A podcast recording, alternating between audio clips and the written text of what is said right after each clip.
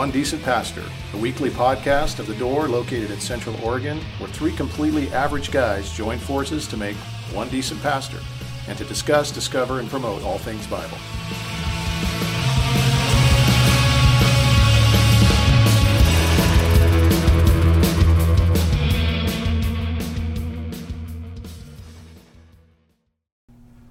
Here we are. Hey, good morning, everybody. Hello, hello. Welcome to the uh, Thursday morning gathering of One decent pastor. One Decent Pastor. Thursday morning gathering. Welcome to Oops. the. Uh, What, what are we doing? I'm listening to my. I'm listening to. Making sure it came up live. You want to make sure we have a viewer on there? Yeah. It's So like that, that scene in Spaceballs where they're like watching the past. Like, Oh, so that's why you bring your computer, so you can watch yourself live. I like to. I like to see myself No, to make sure we're actually. To make sure it actually goes live and we're not just doing nothing for an hour. That's my biggest fear. I mean, can you Right. imagine just doing all this? We and do all it- this for It nothing. doesn't count. that's awesome. Anyway, uh, big topic today of uh, abortion and adoption. Yep. Probably get into some other things as well. Mm. So stay tuned for that. Yeah. We're still, uh, yeah, in the middle of hitting the, you know, the easy ones. Right. this is such an easy topic. We probably uh, will talk about everything there is to talk about with respect to this topic. We'll exhaust it. It could be, yeah. Yeah. No. It's, hopefully you're picking up on my heavy sarcasm there.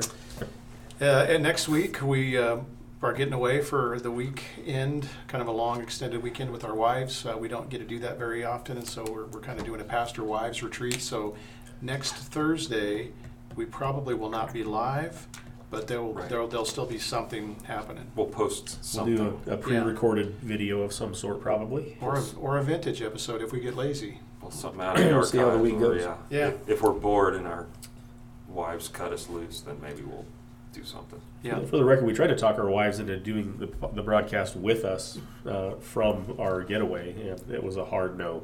on that. Yeah. Hard no. Did not go over well. Yeah, that's fair, I guess. it, it is it's intimidating to, to do something like this and, and also to be on camera. so both of those things I think But is- it would be helpful. I think it would be fantastic Right. actually. But So they're Doesn't just look being like- disobedient, it basically. doesn't look like it's going to happen. Yeah, it shows you They're who, bad ministers. They're bad people. who wears the pants in your family. you can't say that. That's what we're going to talk about next week. Who wears the pants in your family? Yeah, that's good. Yeah. Yeah, probably not. All right. Complementarianism. Yes. Yeah. Uh, third Thursday tonight. So, Yeah. what are we eating? Rich Smith's going to do his testimony. That'll be good. Oh, cool. Yeah. Uh, from what I understand, chili and It's chili, yeah. cornbread. The, what we were going to have last week, it hasn't been sitting the whole month. That just sounded weird, but yeah, Gary prepared it, and then a month later we're going to eat it. No, it's all freshly prepared. Okay. But it's not your favorite thing, David, because there are beans, and we all know how David feels about beans. Yep. So I'll bring something. I'll fill my pockets with taters. there could be other things here. I have a pretty good uh, Texas chili recipe. What does that mean? Means no beans. Texas chili is Meat. meat with no beans. Okay, well then I like Uh, Texas. but it is pretty spicy, and I know how you feel about spicy stuff too. So What kind of meat do you put in that? well, I can't give away all my secrets. Yeah, you can. It's not your brisket, So- is it? So well, I, I yeah, there is the, the brisket chili. Um, you could do tri-tip. You could do stew meat. Uh, but the secret ingredient is uh, Mexican chorizo Mm. to be part of the chili. That's sausage, right? Yeah. Okay. Yeah, chorizo and eggs. Yeah, but it Delicious. doesn't have like a spicy. A little Yeah. bit, but not bad. Yeah. You could do it. That, that sounds Yeah. delicious. So Speaking of Texas, I'll did make you it s- one of these days. Yeah, yeah, yeah. Did you see the comp? He posted he's a thing in moving Texas into his now. new house over there. Yeah. Yeah. Chris, if you're tuning in, uh, Loser. uh, we're gonna try, we're gonna try to find a pastors conference in Texas so we can come visit. Yeah.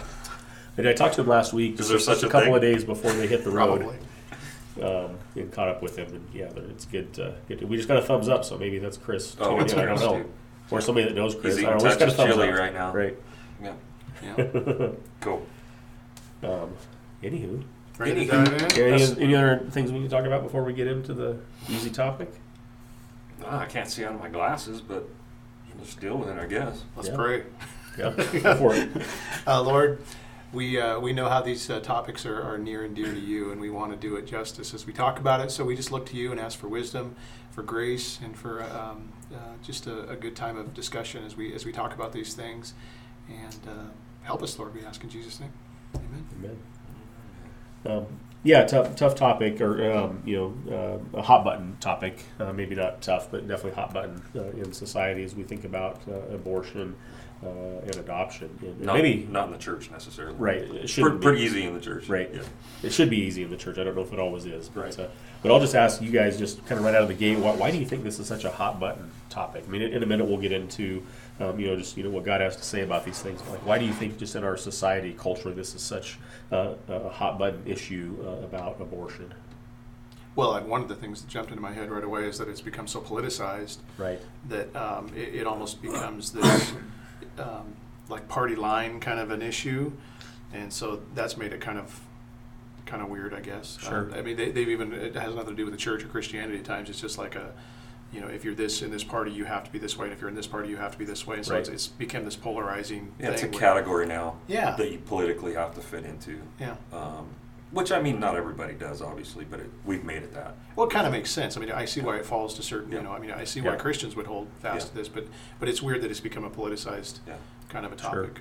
I mean, if I was to really boil it down, I would say because it holds us accountable for decisions we make. Right. And, and so, not to be insensitive, I know there are situations where uh, actual rape is involved and things like that, which is where it starts to get really controversial. Right. But for the most part, we uh, we just want to be free to live the way we want, Totally. sleep with who we want to, uh, and then not have to deal with the consequences of our actions. Right. And and so to me, like it comes down to a free will thing. Like that's why it's so controversial.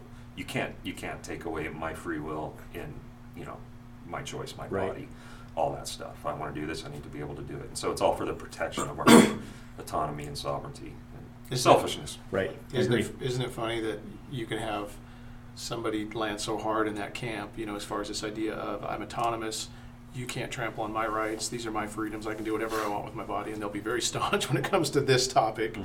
But in the same way, when it comes to some of the things we're dealing with as far as, Well, vaccines. Vaccines, we heard yeah. the exact masks. same. and, and it's the, Right. you- Not, not your body and your choice when it comes to that. No, it's very. I mean, it's it, the hip, the hypocrisy in some of this stuff is mind blowing. Yeah. Like you can argue to the death Right. for your right to an to an abortion, and then you, using the same logic, you should land in the exact same Right. place when it comes to these other things, and they don't.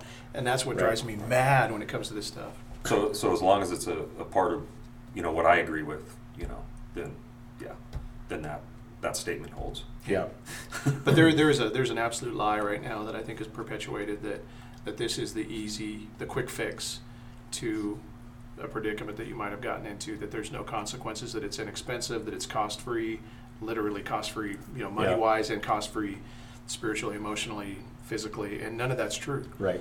It's a it's an absolute lie. Um, there is a cost. Uh, It does. You know, this is a big deal. Right. And I know people know that that have been through it because they've, they've experienced it, but there's a lie out there for somebody who maybe hasn't yet that this is just an easy way to, to deal with, you know, Yeah. an inconvenience that I don't want to deal with. Well, it's crazy that I, mean, I don't know what the exact numbers are, but you know, like I heard somebody say that you know an abortion is four hundred dollars and an adoption is forty thousand dollars. Yep. I mean, just you know that that just seems like it shouldn't be that way. That it should be so easy, um, you know, to abort and so difficult. Now, to if you adopt. flip that around, uh, made it, you know, that would be kind of cool. yeah, I mean, not that it would, I don't want, want anybody to have an abortion, but I mean, the idea that, that adoptions could be manageable at 400 bucks or whatever. right. Um, I think, yeah. Yeah, I, re- just you know was reading some statistics, and I'm I'm not going to throw a lot of statistics today, but just something that blew my mind. It was 115 million abortions a year worldwide. Mm. Um, that's a huge number, huge Yeah. number, heartbreaking Yeah. number. Um, And that probably doesn't even count like certain forms of birth control Right. that are actually aborting. right, Yeah. right. So it's like like something something I've wondered, you know, as, as this is, becomes more and more of a hot button issue is. You know, like, like we hear, you know, our news here in the United States about, you know, these kinds of things, but I've just wondered, like, what, what does it look like worldwide? And so I did a little digging into that last night, and it's not a whole lot different worldwide than it is in the United States. Maybe a little more, you know, political here in the United States than other places in the world, but uh, very prevalent, um, you know, throughout throughout the world.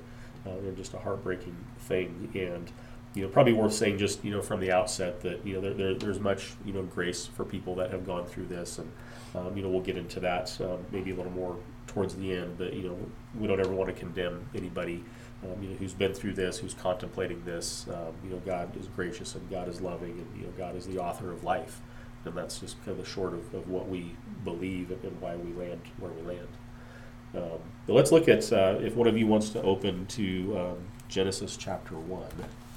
So, so many of our kind of prevalent issues in society today, we, we go back to the Why do beginning. we always start at Right, Genesis we go 1? back to the beginning in Genesis chapter one, uh, verses twenty-six to twenty-eight. You got you got it there, Yeah. David.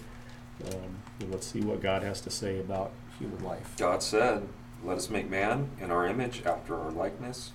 Let him have dominion over the fish in the sea, and over the birds in the of the heavens, and over the livestock, and over all the earth, and over every creeping thing that creeps on the earth. So God created man in his own image. In the image of God, he created him. Male and female, he created them. And God blessed them. And God said to them, Be fruitful and multiply, and fill the earth, and subdue it, and have dominion over the fish in the sea, and over the birds in the heavens, and over every living thing that moves on the earth. So, what, what does that tell us about God as the author of life and how God views human life in those short verses, It tells us that God is the author of life, right? He values human life. that was bad. Sorry, being stupid. Um, here, here's where we get you know the doctrine of, of the Imago Dei that we're created in the image of God. Um, let, us talk about that for a second. Like, what are the implications of the Imago Dei um, as it pertains to you know arguments for or against abortion? I, I mean, it goes back to what you just said. I mean, that all life is precious to God. That it, it all matters to Him. It all has purpose. It all has meaning. It's you know, God's very intentional about how He's placed His stamp on us, and, and to, to diminish that or to um, to take it uh, is not our place. You know, Right. it's, it's Which in turn tells us that it's not precious or valuable to us as sinful humans. like it should be, right. right? But like the opposite. Like it's valuable to Him, so why isn't it Right. to us? Why do we think differently or approach this differently? And of course, we can go into a bunch of different things on that, but um, I mean, the easiest thing is to not call it life, right? Right. Yeah, I see. You see that. Just don't it's, call it that. It's it's pretty. Um, I don't want to say brilliant. 'cause Brilliant. It's disgusting, but it's Yeah. pretty brilliant on the people on the side of the people that are that are you know all about abortion because if you reduce this thing to a clump of cells to a, I mean you basically are you know acting like you're going to get a mole removed or something like that. It's very Right. clinical. It's very you know they dehumanize Right. with the terms they use so that you don't feel like you're doing anything that's wrong. Right. Um, but I mean, if you've ever had an ultrasound or you've ever, you know, that's why I think Planned Parenthood, not Planned Parenthood, sorry, sorry, Jane, if you're listening. Um, Pregnancy resource. Pregnancy Resource Center, uh, many of these places want to have free ultrasounds so that you can actually see that this is a life. It- It's moving around. It's got a heartbeat. It's Yeah. it's not, you know, whatever they want to call it. It's not just a fetus. It's a it's a little baby. And I think the heartbeat start can start as early as three weeks. Pretty early. uh, yeah. Pretty early on. Well, and you know. see that, in, in, uh, I mean, just looking at some of the, the way that the prophets uh, are described, Jeremiah, Isaiah, this idea, before I formed you in the womb, I knew you. Before you were born, I consecrated you, and I appointed Yeah. you to be a prophet to the nations. So this is like this idea of, in God's economy, this life was already precious Right. before it even started, Yep. and that's important, you know. Yeah, the, the, the Bible clearly defines when God thinks life starts. Yeah. Like, there's no way that you can disagree with that or come up with a contrary interpretation unless you just simply Well, people it say, argue, well, I don't agree with Is that. it a conception or is it a birth? But I would say Yeah. neither. It's before that, Right, even according to before God's, that. you know. It is- it is He- He's that. saying before, before you know you were even born, I, I had already had plans for you. Yeah. Well, even when you start talking about names that are written in the book of life, Yeah. um, from from the foundations of the earth and before we even existed and stuff, like the language is everywhere Right. of when God sees value in somebody. Well, even God preparing good works for us in Ephesians two beforehand. Yeah. Like that would mean that He knew us beforehand. Yeah. Mhm. You know, Yeah. before you know the foundations of the earth, that God knew us. Right. Yeah. Right. You know, I think it was in the in, in the Roe v. Wade decision that you know, like it came down to like personhood. You know, what what how do they consider personhood um, versus humanity? And, and they would say, uh, you know, in that, that that maybe you know this is the beginning of a human life, but they don't have personhood yet. Right. Right. As a way to kind of soften the blow that Right. um, you know, of what of what the you know the tragedy of what abortion is. Which again, the inconsistencies in that are so terrible, and and the, the slippery slope is terrible because if you start to define that, well, what happens when somebody gets Alzheimer's, Right. and their personhood goes away? Right. You know, do we just take them out at that point? Right, now It's just- we're it's- at it's so- euthanasia. It's so frustrating, and the inconsistencies in the way that they, you know, you can go, you can, um, you know, a, a pregnant woman can get attacked who wanted to keep the baby, and if the baby dies, you'll get charged with murder. Yeah.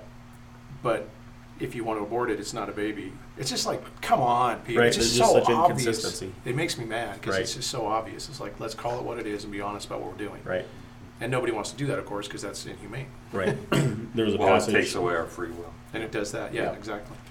There, there's a passage in uh, uh, Exodus, I think 21. I didn't write it down, but passage in Exodus 21 where there's this law that, it, like, it describes it like if two men are fighting, and, Yeah. and they accidentally hit a woman, like a bystander, accidentally hit a pregnant woman, uh, in such a way that causes her to give premature birth. That like if there's no damages, then, then the thing that happens to him is that they're imposed a fine, you know, by the husband. But but if there are damages, you know, if the woman or the, the baby is damaged, then it's like eye for an eye, Yeah. limb for limb for limb, life for life. Like there's consequences. Yep. Uh, and even in that kind of obscure, you know, passage of the Bible, it just it shows us that God values, you know, human life. Yeah. Uh, that God values, you know, babies and uh, you know, values the womb. Yep. Um, Brent, you want to look up Psalm 139? Sure. Um, are you already there by chance? That's where I went. Nailed it. Yeah. Um, Hillary Clinton in uh, 2016 uh, was noted as saying that the unborn person does not have constitutional rights. So, so there was an acknowledgement there of the unborn person, like the personhood of the unborn, uh, but they don't have a constitutional right. And going back to this argument of, of personhood, um, you know, part of what was decided in, in that uh, that court case is that um, you know a woman is autonomous, that um, you know the, the, the fetus or the embryo or whatever you know you want to call it to, to kind of dehumanize it uh, is taking up space, but because it's not viable on its own, then, then, then there's no autonomy there. And we make this argument about you know constitutional rights because of where we live. Um, Psalm 139, uh, 13 to 16, uh, tells us again what we've already talked about, but how God views life in the womb. It says, For you formed me, or excuse me, for you formed my inward parts, you knitted me together in my mother's womb. I praise you, for I am fearfully and wonderfully made.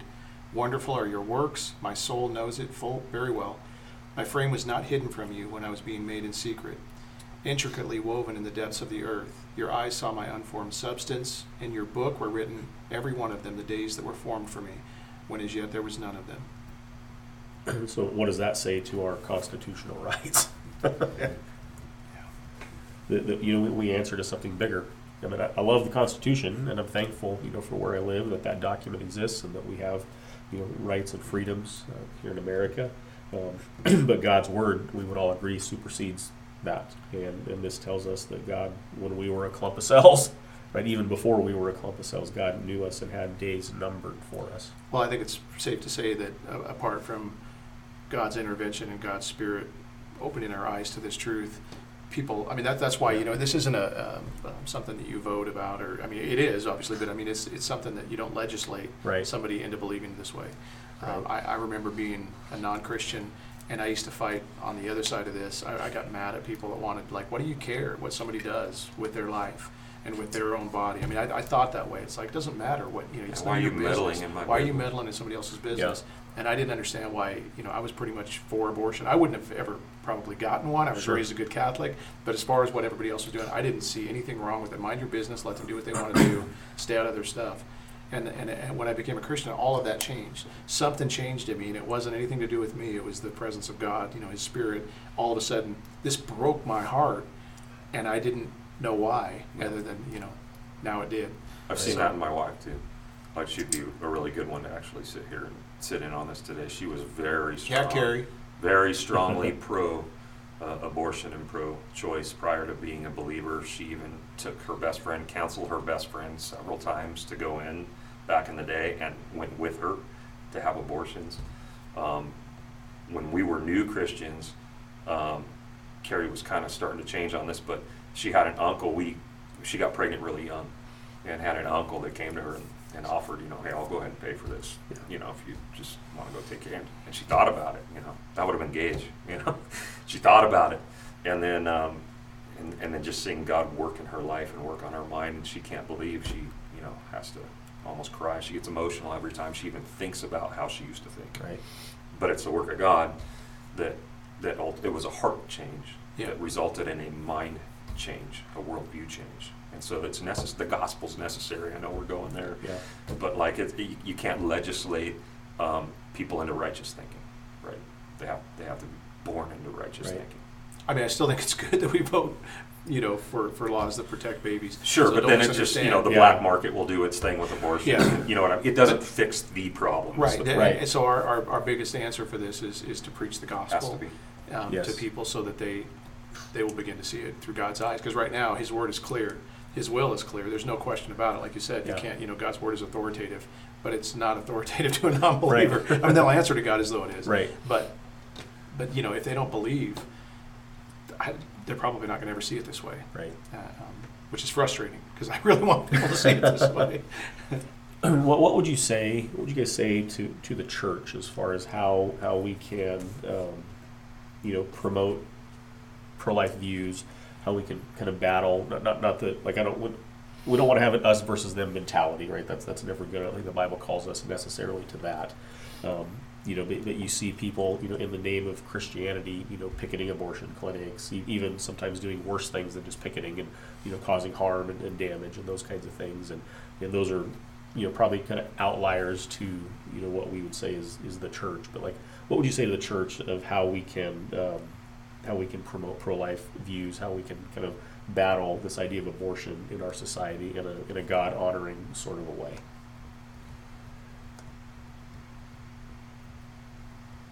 I was going to let David go first. I mean, we, um, I was gonna let Brent go first. Um,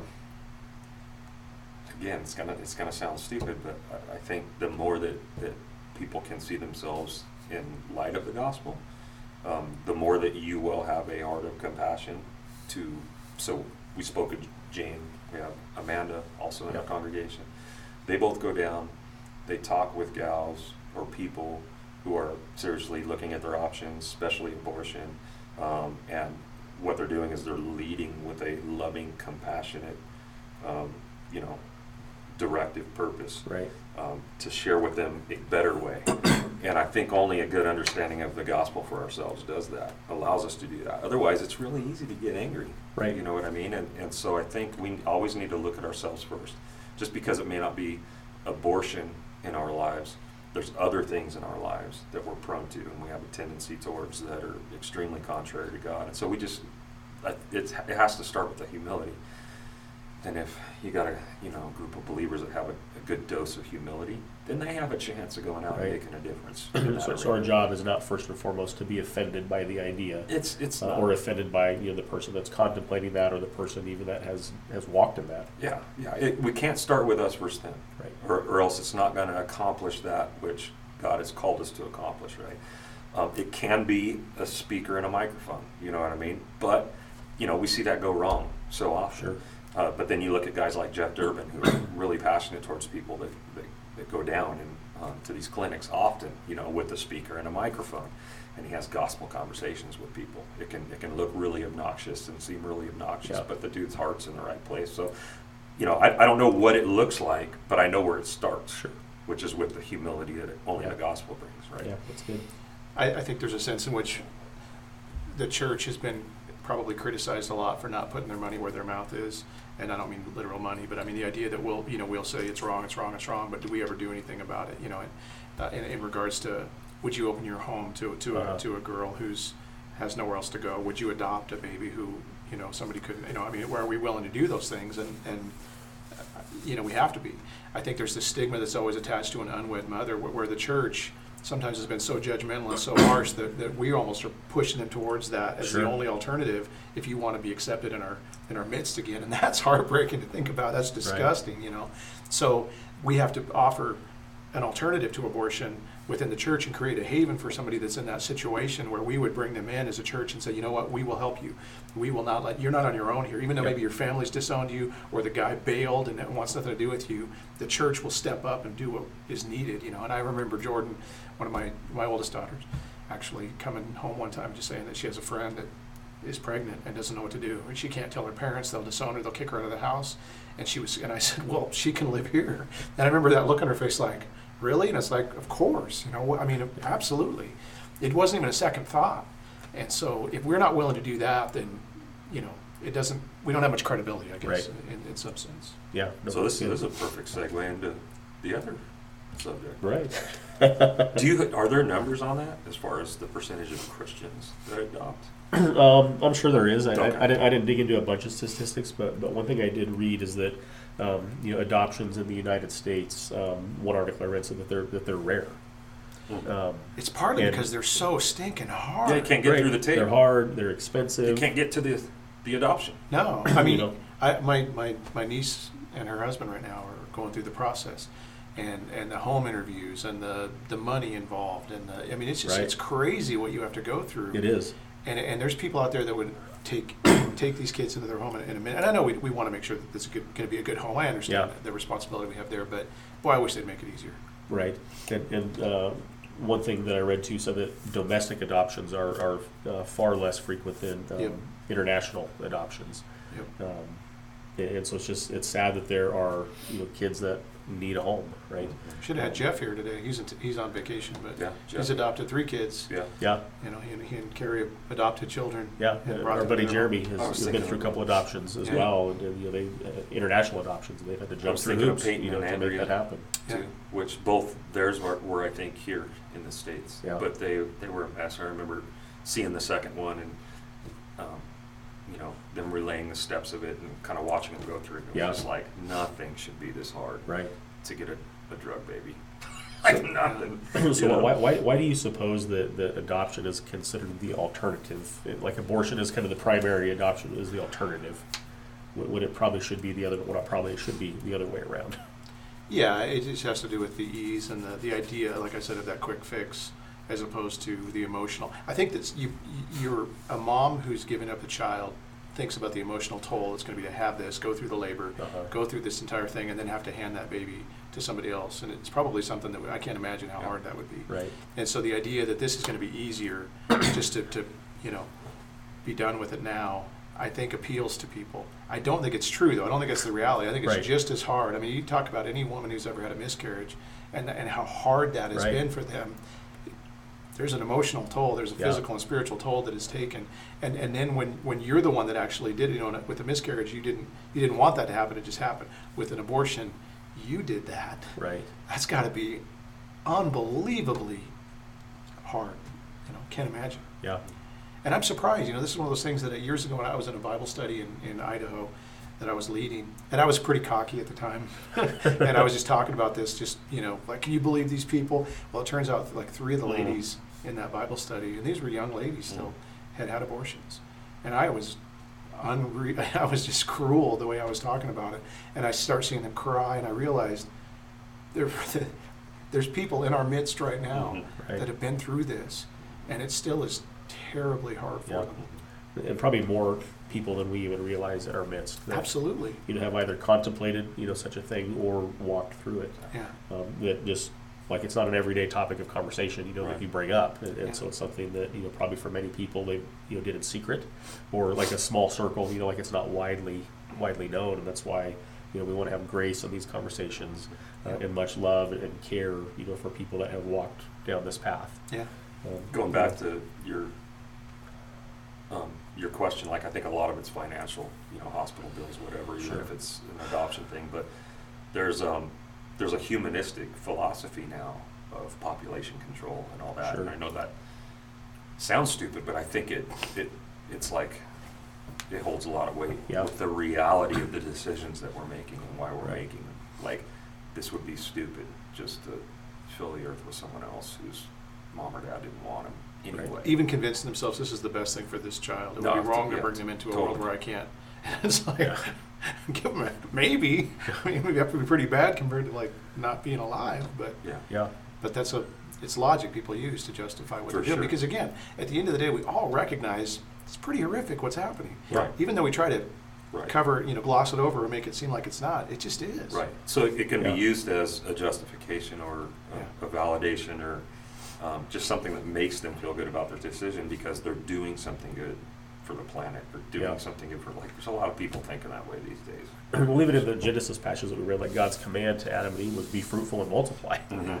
Right? Like there, there's an implication that, you know, like for human flourishing, like that we should be. And- and- and Don't worry not about every- the weight limit. Right. Don't worry about the right, weight limit. Right. Yeah. That, that's God's business. Yeah. And, and, and not everybody, not every couple is going to have children, but, Right. but, you know, the general command to, Right. to humanity is be fruitful Right. and multiply. right. Which is easy Like for us. fill the earth. Which is easy for us. But when you're a secular humanist, you don't you don't care about what the Bible says Right. about that. Right. You know, like it's our duty and our responsibility to make sure that you know we take care of this stuff. Right. You know, and uh, yeah. Yeah. so as we consider, you know, a, adoption, um, what about adoption is distinctly Christian? I'll ask you guys that, and that, that should be a little Gosh, softball. I don't even know how to answer that. Yeah, I don't think it even relates. Oh, Can't, I can't put it together at all unless we go to Ephesians one. who- Yeah. who's going to say it? Are you in Ephesians one? I am. Brent, have Go you ever for it. been? Have you ever been adopted? I have. Matter of fact, Chad, Uh, twice. twice. twice. Well, he's actually Yeah, I, I actually am adopted. Oh gosh, I forgot about that. Yeah. Dude, that was funny. David, Yeah. he lost his salvation. Right, I, that- that's what I thought. Is like, at first, I thought that's right. He grew up in a Pentecostal church, so like probably like more than twice. You know, like every week, homie had to be adopted again. No, Yeah, I no, forgot no, about that. uh, practically and, and You're spiritually. right, dude. Yeah. That's funny. And, yeah. I, and so, I've so this is this is near and dear to Okay. me because of that. Okay. Yeah, and I adopted Nathaniel. Uh, uh, Yeah. Joy and Nathaniel were they came, you know, as a package deal, and so Mhm. uh, my oldest is adopted. Yeah. And I've never thought of him as not my own, Yeah. uh, which is kind of cool when you think about the spiritual implications of our adoption Yeah, uh, into God's family. yeah, You know, it's uh, it's that's why this is such a, something that's so near and dear to God's heart, right. um, is because It is this is a gospel. picture of the gospel. Yep. you know. Yeah. Well, Ephesians 1 is, is pretty clear. Uh, starting in verse 3, it says, Blessed be the God and Father of our Lord Jesus Christ, who has blessed us in Christ with every spiritual blessing in the heavenly places, even as he chose us in him for the foundation of the world, that we should be holy and blameless before him. In love, he predestined us for adoption to himself as sons through Jesus Christ, according to the purpose of his will, to the praise of his glorious grace with which he blessed us in the beloved. And, and then it goes on to just even talk about the inheritance that, that we'll receive now as sons Yeah. and daughters, you know, as adopted sons and daughters. So he, you know, he's, he's made a way for us to become part of his family, Yeah, and not just, you know, kind of servants that get to come into his kingdom and, you know, be there, but actually sons and daughters. right. We're heirs. The Bible tells us. It's just crazy. Heirs with Christ. Yeah, You know, like his his precious son, he's including us in that yeah. in that same sonship. You know. Yeah, and it, and it goes on if you know if you made it all the way to Ephesians two, where you know it talks about how, how dead we were in our sin and our trespasses, Mhm. and that, that He made us alive in Christ as an act of His grace and His love towards us. Um, we like we don't even get to take credit, you know, for what God has done for us, and, and not only that, that it's you know His desire to spend all of eternity uh, showing us you know the riches of His kindness and His love in Christ Jesus his immeasurable riches it says like the inheritance that we get like we can't even fathom you know that inheritance Sure. Even links that he went to with with things that were his own, like you're talking about, like Romans 11 talks about this extensively with the the olive tree and the grafting in. He's talking Yeah. about Jews and Gentiles, those that were um, his people, and uh, a breaking. He, I mean, Paul goes on to say branches were broken off so that you might be grafted in. yeah Like that's a big deal. So there were there were like there were lengths that God went to to bring people that were not his people to be his people, right? yeah So, yeah, Yeah. it's a neat thing. yeah There was sacrifice that Yeah. took place. And it makes it beautiful. yeah well even as, as you know, the prophet hosea talks about that you know, like once you were not a people but now you're god's people because you know god has, has chosen us Yeah. right, to be his people yeah what, what a beautiful thing that is Yeah, it's neat to watch. You know, um, somebody come into a, a family's home and become uh, the same as, as a natural born child. You know, Yeah. not treated differently. Not. I mean, it's just it's a it's it's cool to see people that can sacrifice and do that. So, yeah um, and sometimes it's because. You know, people can't have kids of their own, and so they'll, they'll adopt. But sometimes they have kids that they can ar- actually, you know, have kids of their own, and they, Yeah. they blend these families together in a way that it's just such a cool picture of the gospel, Yeah. what, what that what the kingdom of heaven Yeah. will actually be like. It's it's beautiful. Yeah, yeah. You know, my, story as you know being adopted, like you know, my parents told me from an early age, like they didn't wait till I was you know an adult and, and drop a bomb on me. Like they told me you know from as early as I could understand it. Uh, and so it's always been kind of this normal understanding, you know, for me. But it's always been a picture of the gospel as well. Having grown up in the church, like I, even as a kid, like I could connect those dots Right. about you know what my parents did for me um, and what God has done for me. Like that just became clear to me, uh, you know, at a, at a pretty early age, and, and so I've been able to connect the dots of, of the gospel. Um, and, and you know, my, my story too is that like I've never, I've never like my family is my family, and I've never questioned that. I've never felt any different about that. than the fact that um, you know, I think about what could have been, you know, in, in the mid '70s when you know Roe v. Wade was kind of a new thing, like what what could have been. You know, and I thank God, you know, that I was adopted, and I thank God that you know I was brought into the family that I was brought into. Um, like I said, it's just been an easy thing for me to connect, you know, the, the dots of the gospel with that uh, God's grace to me. takes a lot of courage to go through with something like that. You know, all the stigma attached of, you know, you're, you know, you picture this woman's belly just growing and growing. Everybody knows. Everybody knows that you're an unwed mother and all that, and, and the courage that it takes to actually go through with that and, and Yeah. give your baby up for adoption is, I don't know, pretty remarkable. Yeah. And, and I would just say, if there's anybody out there that's contemplating that, that's ever listening to this, we as a church at the door will stand with you and walk Yeah. through that with you and help you through that. Uh, we would be committed to that 100%. So That's going to be one of my alone. questions. so Yeah, I'm well, went sorry. No, no, no, I'm glad you went there. I just, you know, you never know who's tuning in, but yeah, Yeah. it'd be a privilege to be able to do that for somebody. I think it was I read years ago. Um, I think it was David Platt's church uh, that they went to the to the local authorities, and uh, I forget what city he was in at the time. But went, basically said how many kids are there waiting to be adopted. I don't remember what the number was, but he got the number, and you know, he's you know, pastor of a mega church, and went back to his church and said, "Here's the number of kids that are waiting to be adopted, or they're in the foster care system. We need to step up and do something about it."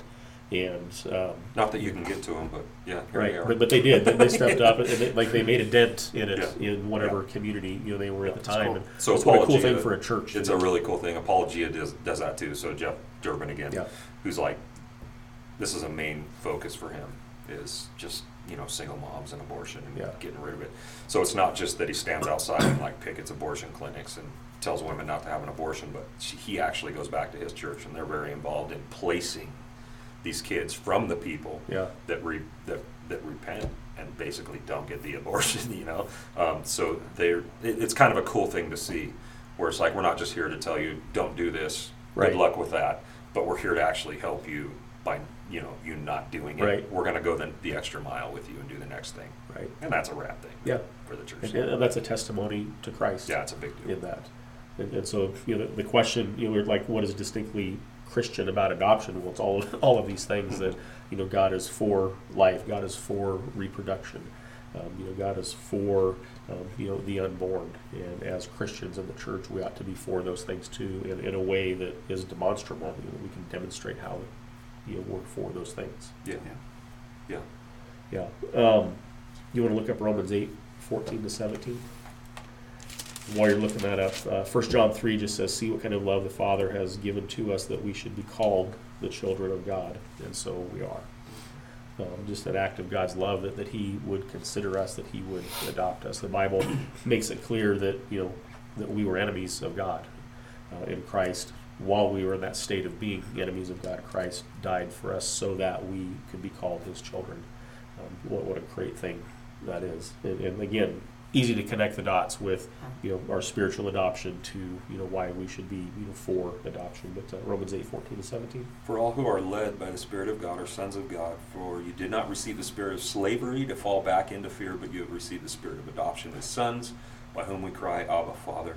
The Spirit Himself bears witness with our spirit that we are children of God. And if children, then heirs, heirs of God, and fellow heirs with Christ, provided that we suffer with Him in order that we may also be glorified with Him. What does that tell us about adoption? I mean, things we've already talked about, but, you know, what do, what do we take from that? That we've received the spirit of adoption. I don't know, Chad.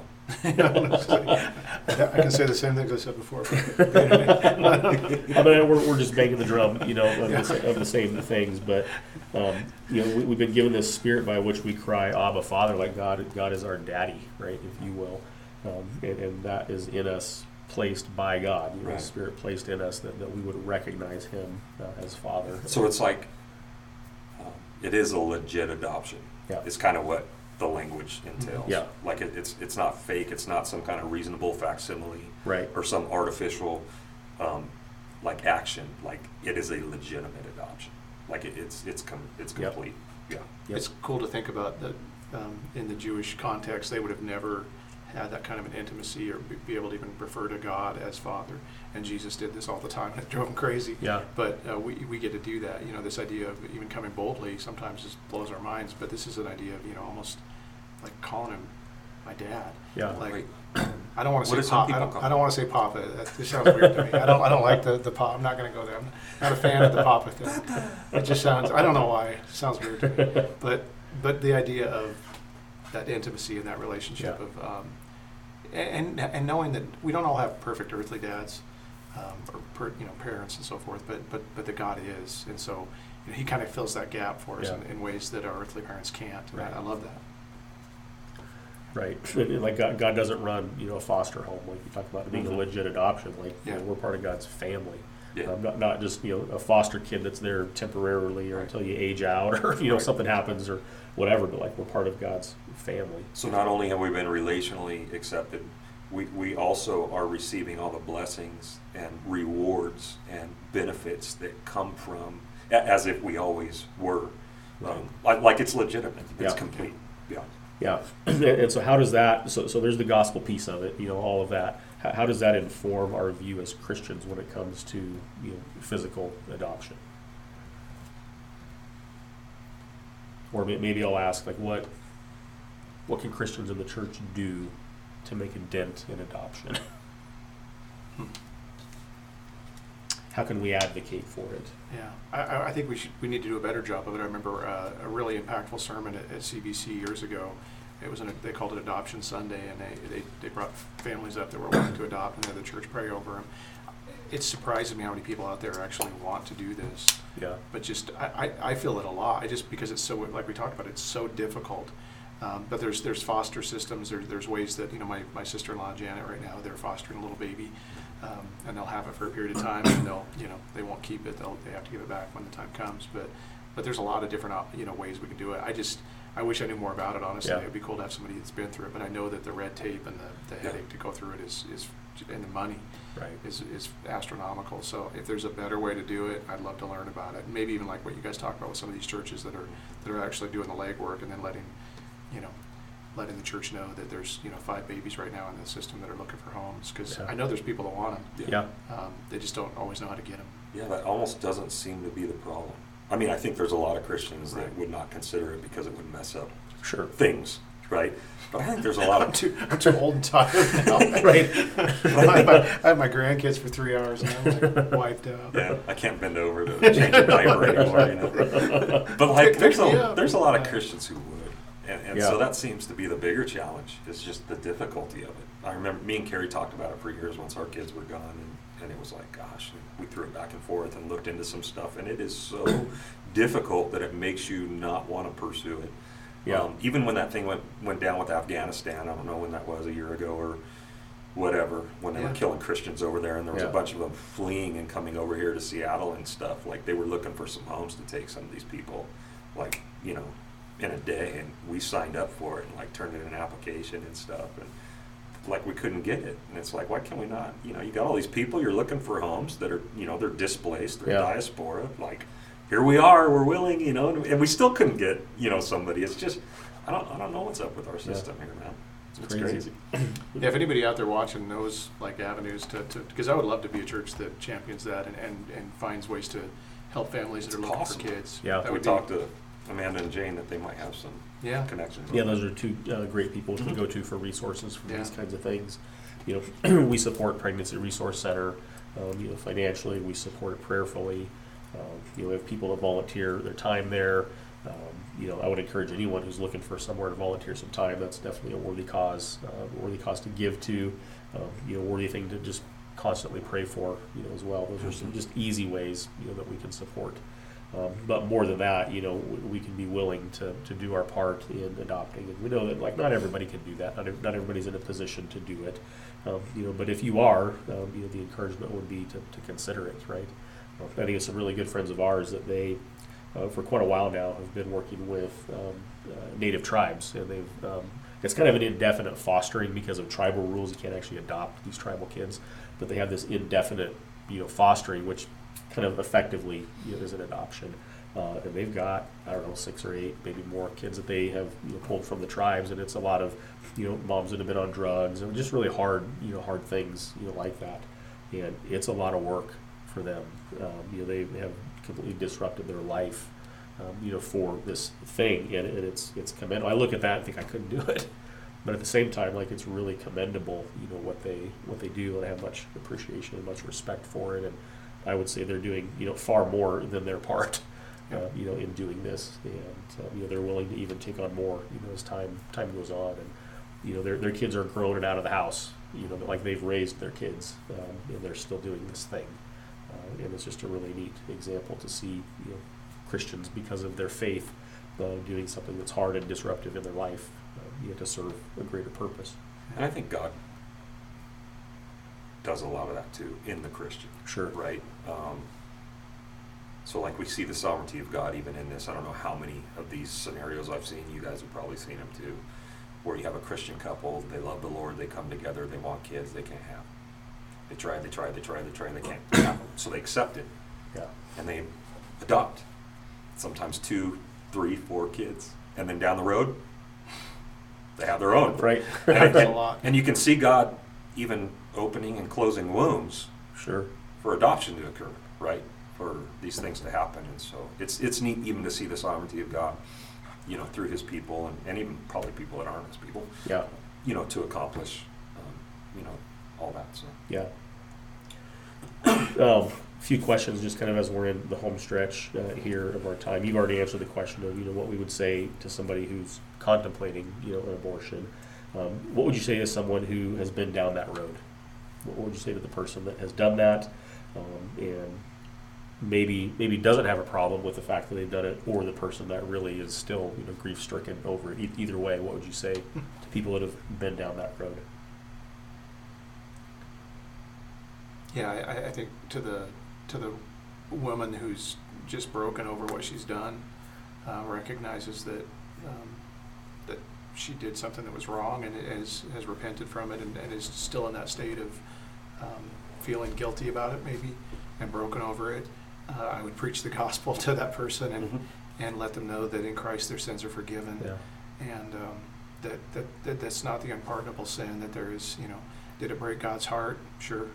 Um, does He hate it? Yeah. You know, it says that God hates hands that shed innocent blood. There's no question about it. Um, but that there can be forgiveness. I guess I think I would say the same thing to the person that's not grieving over it. That, that God hates this, but He's willing to forgive it, and He's willing to restore you completely.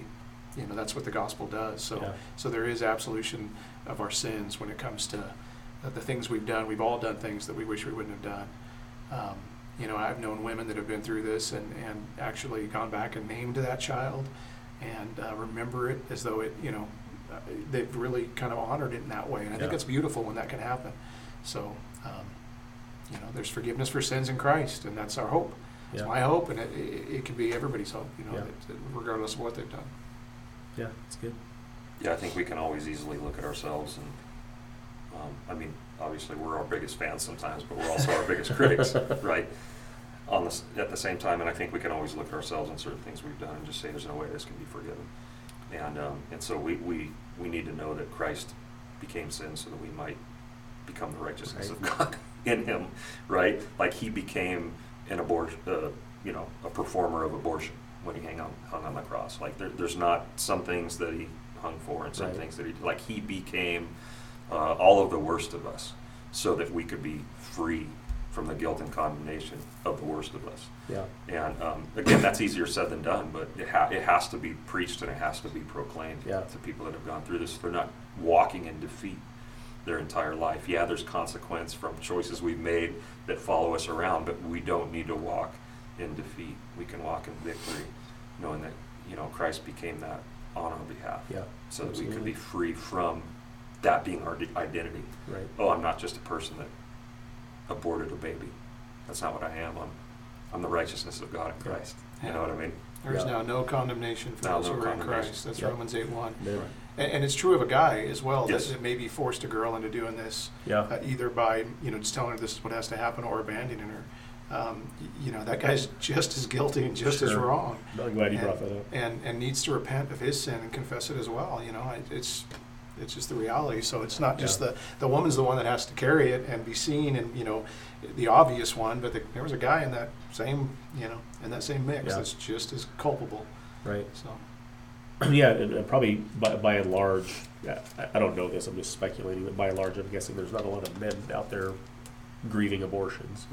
Um, necessarily, there might be a lot of men thinking, you know, like they're off the hook now. Yeah. Um, I'm sure there are some maybe that, that are grieving over it, but by and large, um, you know, um, what, what would you, what else would you say to those, to the guys that have, you know, been, I guess, a culprit to it, for lack of a better, better term? Um, you know, where, where's the redemption, you know, for, for men in this? I think, you know, it's just if you confess your sins, he's faithful and just to forgive you and to cleanse you from unrighteousness is the same thing we would tell everybody. But, but I think part of that confession is, is you go back and you, you do everything you can to um, make it right.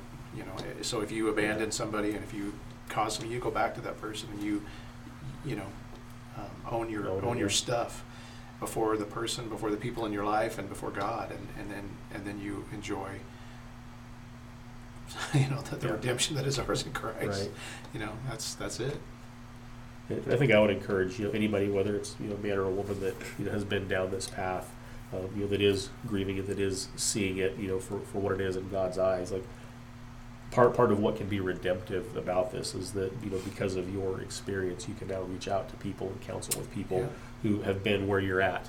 Um, and, and talk to them about you know, just what we've talked about, the, the gospel piece of it, and the absolution of sin, and God's forgiveness, and, and all of those things. And, and you know, there's no person in a better position, you know, to offer that kind of counsel to someone other than someone that's been there and that has walked that path. Yeah, that's Second Yeah. Corinthians. The, the, with the comfort that we've you know been comforted, we take that now and we offer it to other people. That's the beautiful thing is in God's redemptive way. Um, you know, adoption is a way where God is redemptive, and, Yep. and, and restoration from something like this is something a, way that God is. Re- There's so many ways that God redeems just horrible sin that we've committed Yeah. and, and terrible things we've done, and, and makes them beautiful things. And, Yeah. and, and it's just cool when we see it happen. And the church should be for that in every way, and not Absolutely. you know not this judgmental, harsh. I don't know. It just seems like we don't always create space for people that have gone through hard things like this, and, Yeah. and we need to. Yeah, that's good. well, we're about at time. Any kind of final thoughts or things that maybe I mean, there's a lot of things that we probably haven't covered that we could, um, but any you know final thoughts that you guys have before we sign off? No, just an invitation to, to people again that you know anybody that's um, struggling with any of the stuff we've talked about or, or feels alone in this, you're not. And, um, and and there may be women in the church that you know we could connect women with, or or we could sit down with guys that have you know just been struggling with something that they've done or, or whatever, and, and talk to them about who Jesus is and what He's done for us, so that we can move on beyond this and, and kind of be made new the way He's asked us or told us we can Yeah. be made new. So, Right on. yeah. Anything else from you, David? You covered No. it? I mean, yeah. I mean, I, yeah. I think the, the gospel is, is the answer for all, just like every other sin. Right. I mean, it- surprise, Yeah. you know. Absolutely. So The answer is found in Christ.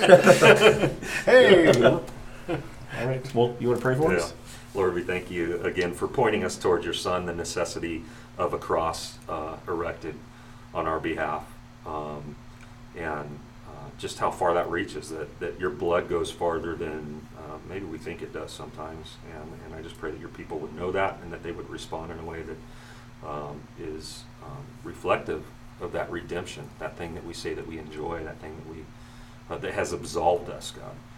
And, um, and so we pray for the hurting, that there would be healing in the name of Jesus. And we thank you for today and uh, the topics that you give us in Jesus' name. Amen. Amen. Amen. All right. See you next time. All right. Bye, guys.